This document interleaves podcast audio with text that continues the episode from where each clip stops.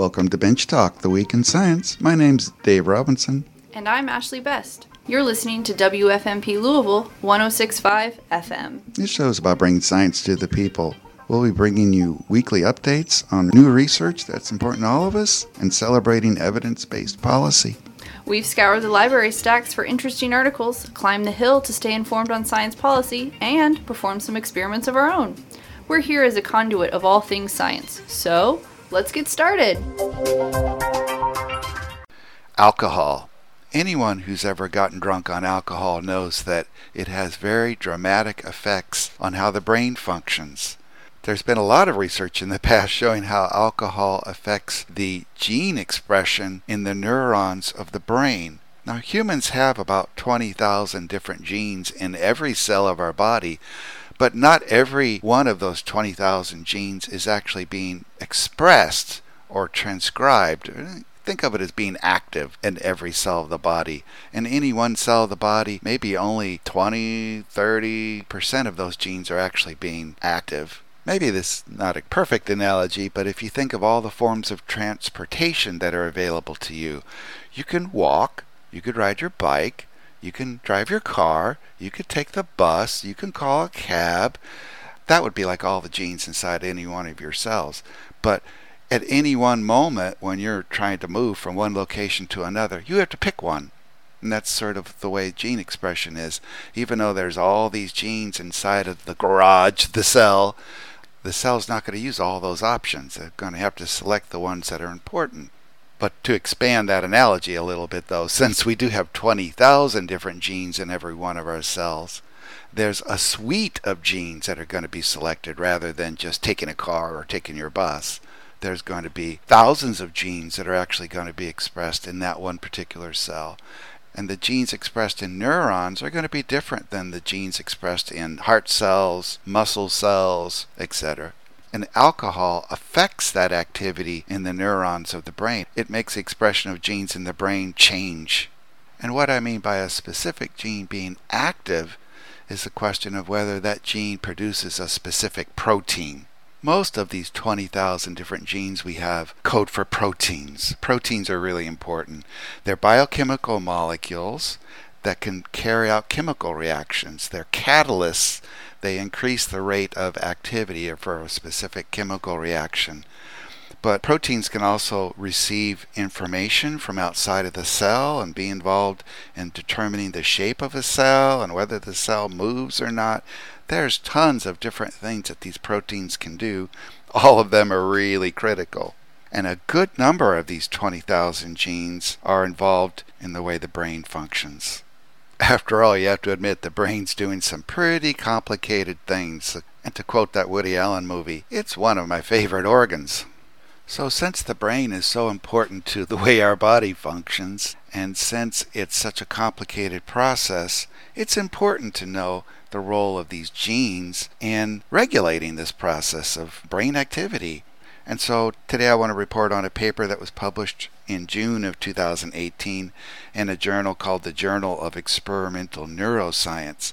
And it doesn't just focus on alcohol and the effect on the brain. Its primary focus is on alcohol addiction and what it does to the brain. Of course, alcohol addiction is quite different than alcohol response. Why is it that some people just can't seem to control their intake of alcohol? They just can't say no. They just can't stop drinking. Now, this particular article is a review article. The authors aren't actually presenting new data, but rather they're summarizing what is known about the topic at that point. Alcohol is a neurodepressant, and what it does is it triggers a series of biochemical changes in our brain cells that compensate for that depressing effect that it has on the neurological system. The consumption of alcohol increases our tolerance to alcohol. So I guess the more alcohol you drink, the more alcohol you can drink. But this process can also make us physiologically dependent on alcohol.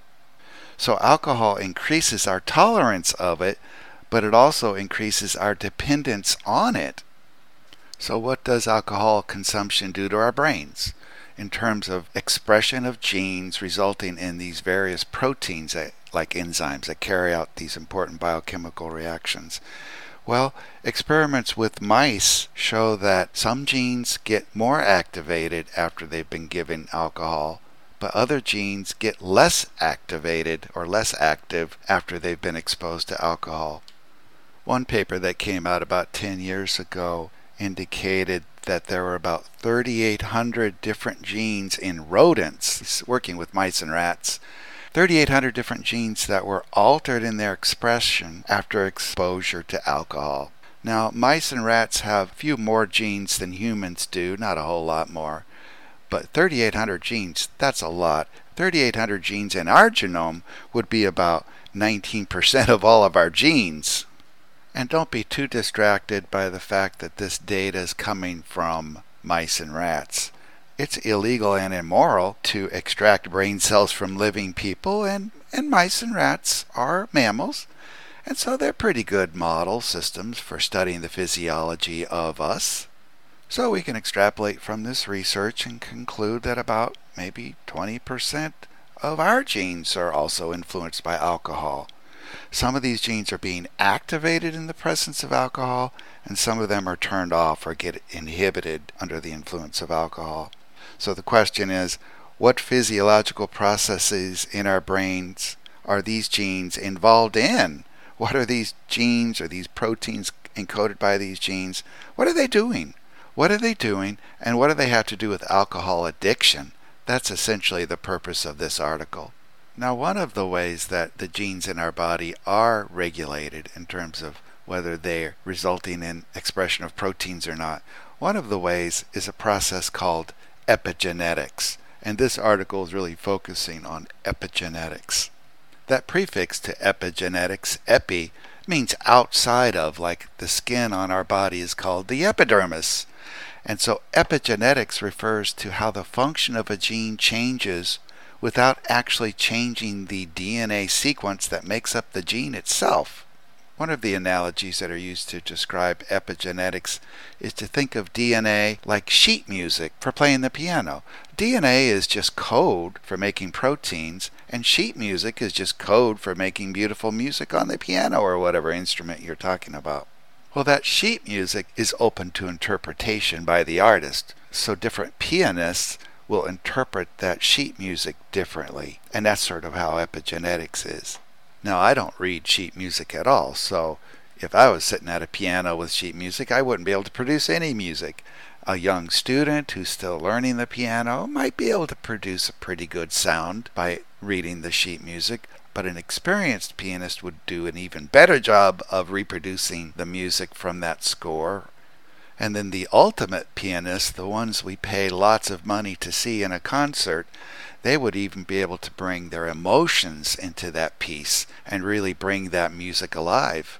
So if sheet music is analogous to DNA, and making music is analogous to production of proteins based on that DNA code, epigenetics would be an alteration in the rate of production of that protein.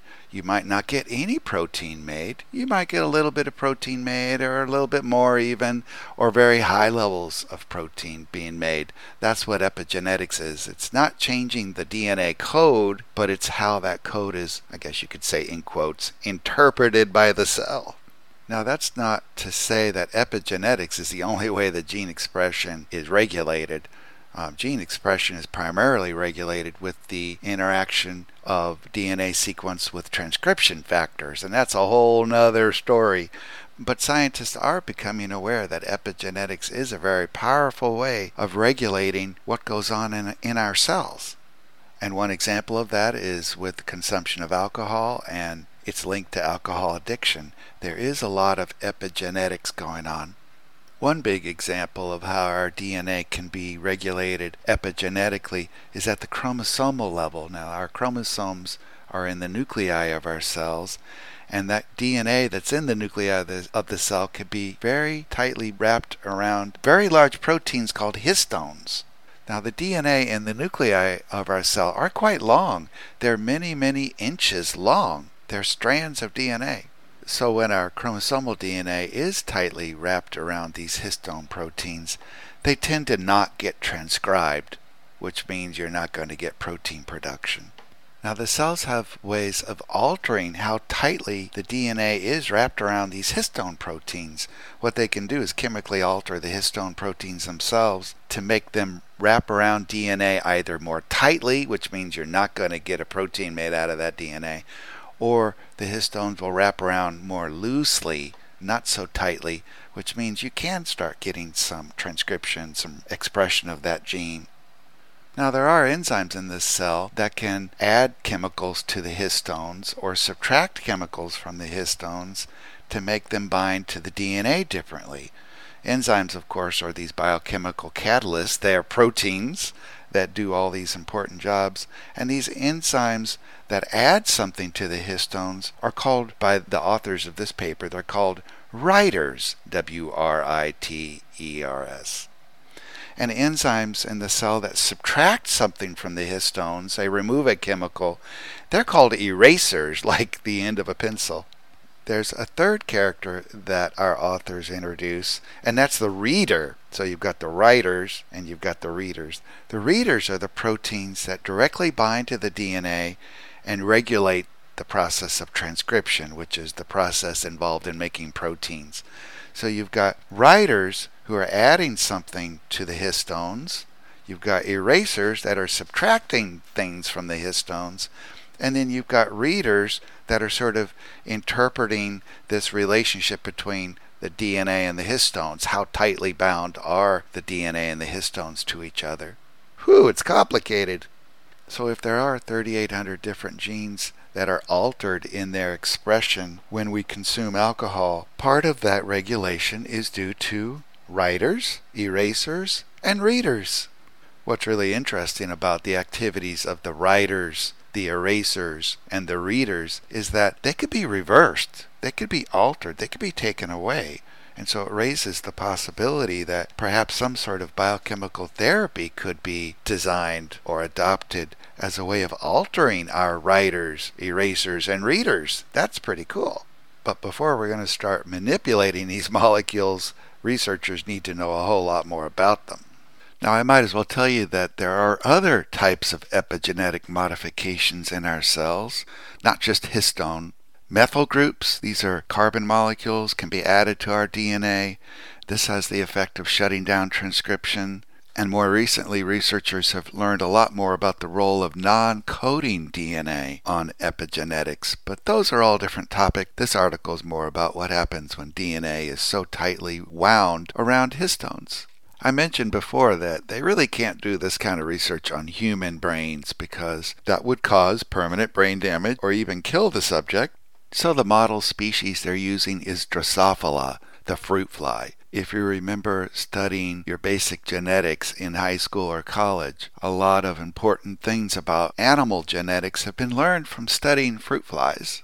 Some of the reasons why fruit flies are such a good model system for studying genetics is that the animals are small, they are easy to grow, they go through a life cycle very quickly, like a month, and they reproduce at very high rates, so they do produce a lot of offspring, which is great if you want to study genetics.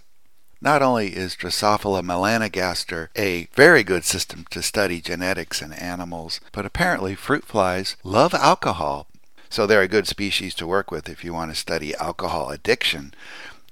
Just pour a glass of wine on your porch someday and see the fruit flies starting to swarm around you. In fact, that's why they had that name, fruit fly.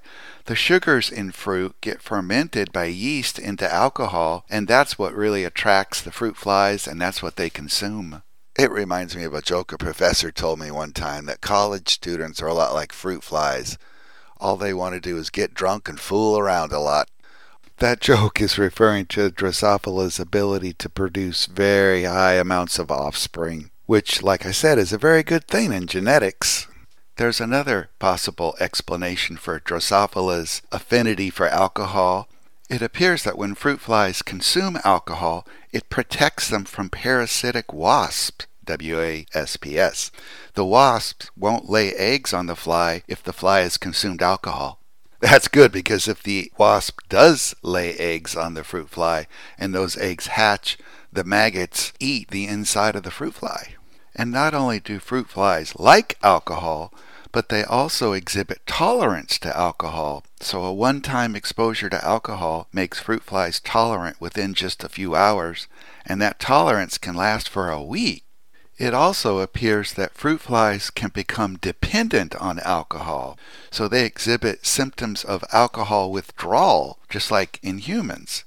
Now you might be wondering, how do they know that fruit flies become addicted to alcohol and then show signs of withdrawal if they're denied alcohol? Well, they show that by observing how fruit flies perform simple tasks once they've been deprived of alcohol. So what they do is they observe how fruit flies respond to certain situations, like whether they're attracted or repelled by different odors or how they avoid high temperatures. And then they get the fruit flies addicted to alcohol and then suddenly deprive them of alcohol and see how their response changes. So the same way that a person who's going through alcohol withdrawal or drug withdrawal wouldn't be able to perform their normal day-to-day tasks, the fruit fly cannot perform its normal tasks. So the researchers working on this project already knew that fruit flies have the same alcohol response genes that people have. So they figured it would be a good system to work with to identify what are some of these epigenetic mechanisms for regulation of alcohol response and alcohol addiction and alcohol withdrawal. Another neat thing about fruit flies is that it's pretty easy to manipulate their DNA. So what researchers can do is mutate or knock out different genes so that they can see the effect of that gene on the overall physiology of the animal. So that's also a feature of this research. And that ability for the researcher to knock out specific genes can tell them a lot about the function of those genes. Well, what are some of these genes that the researchers think is linked to alcohol addiction in Drosophila? The first gene they talked about is called the silence information regulator 2, SIR2, SIR2. Now, this enzyme is found in most organisms. People definitely have the SIR2 gene. And what it normally does is it regulates DNA repair and recombination, which is a very important process that happens during meiosis. That's the reason, even though you might have the same mother and a father, your siblings, your brothers and sisters, look slightly different than you do. Recombination has some role in that, and this enzyme, this SIR2 enzyme, has a role in regulating recombination.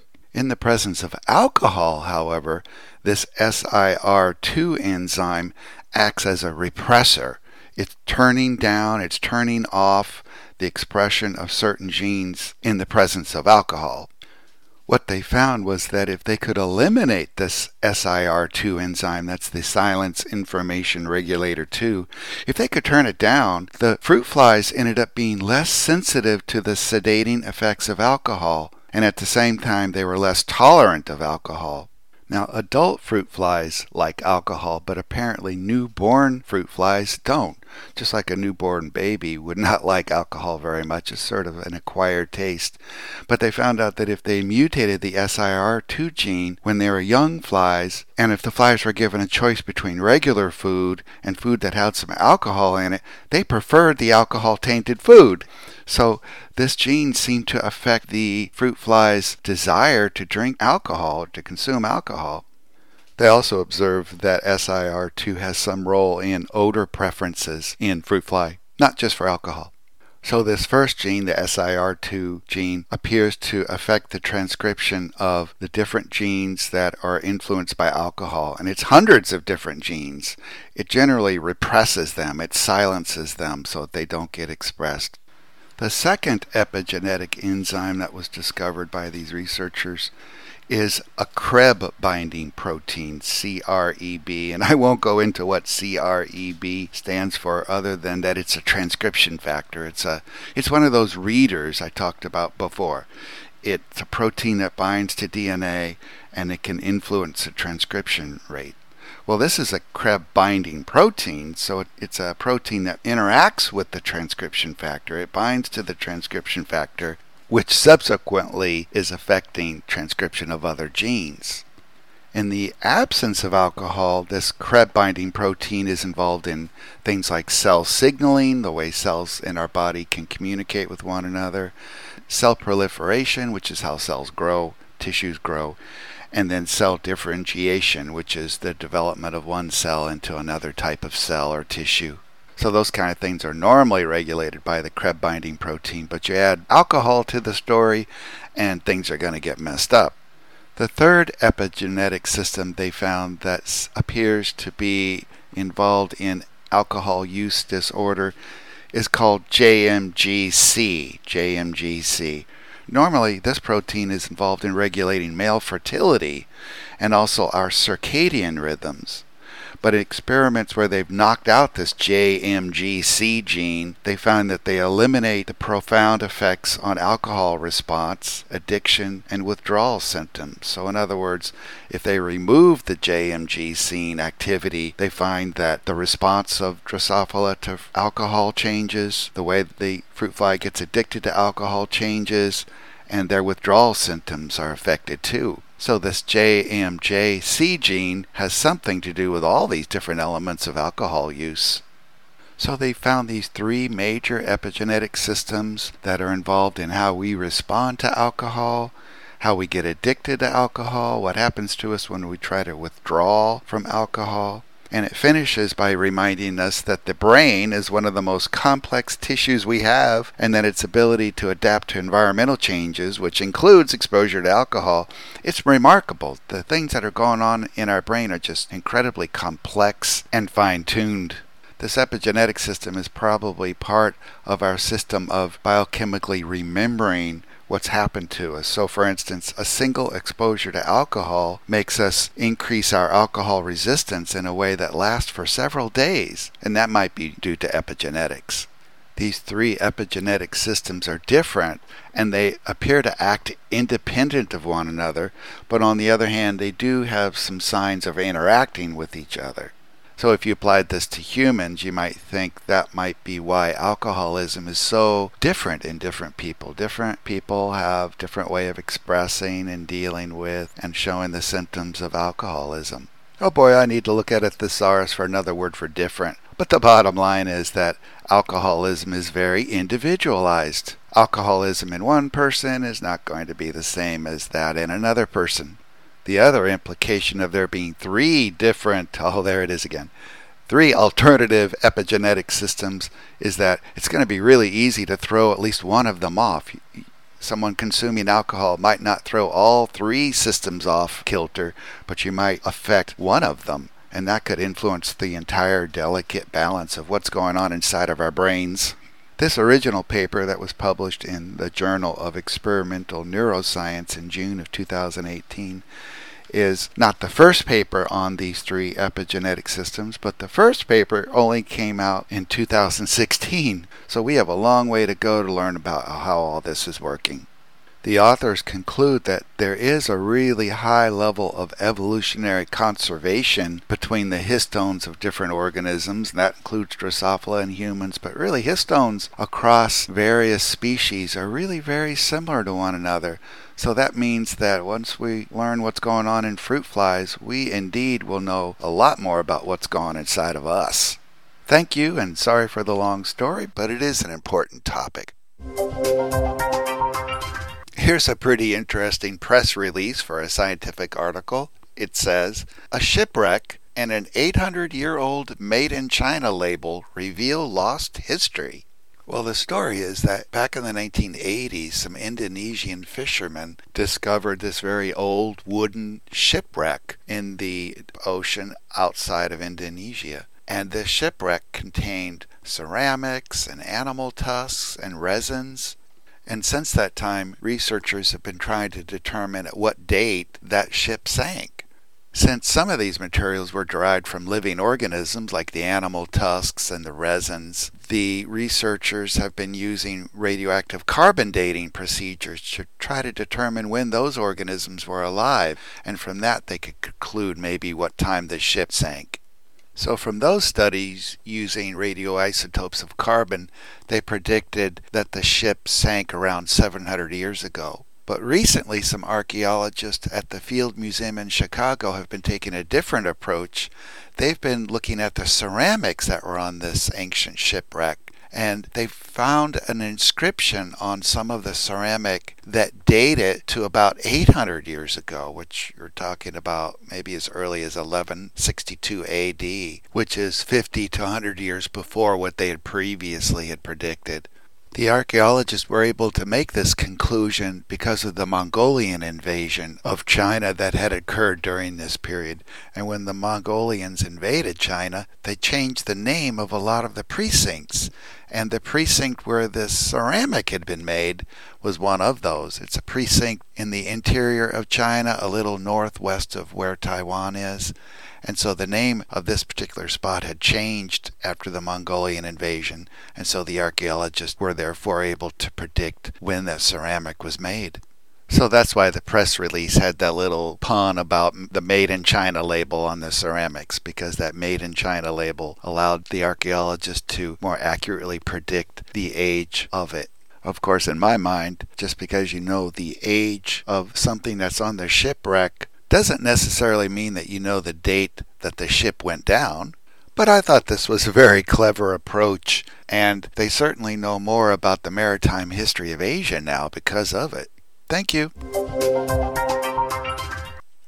Well, that's the show this week. Thank you for listening to Bench Talk, The Week in Science. We think the world is a fascinating place, and science is a good way to explore it. Science truly empowers all of us.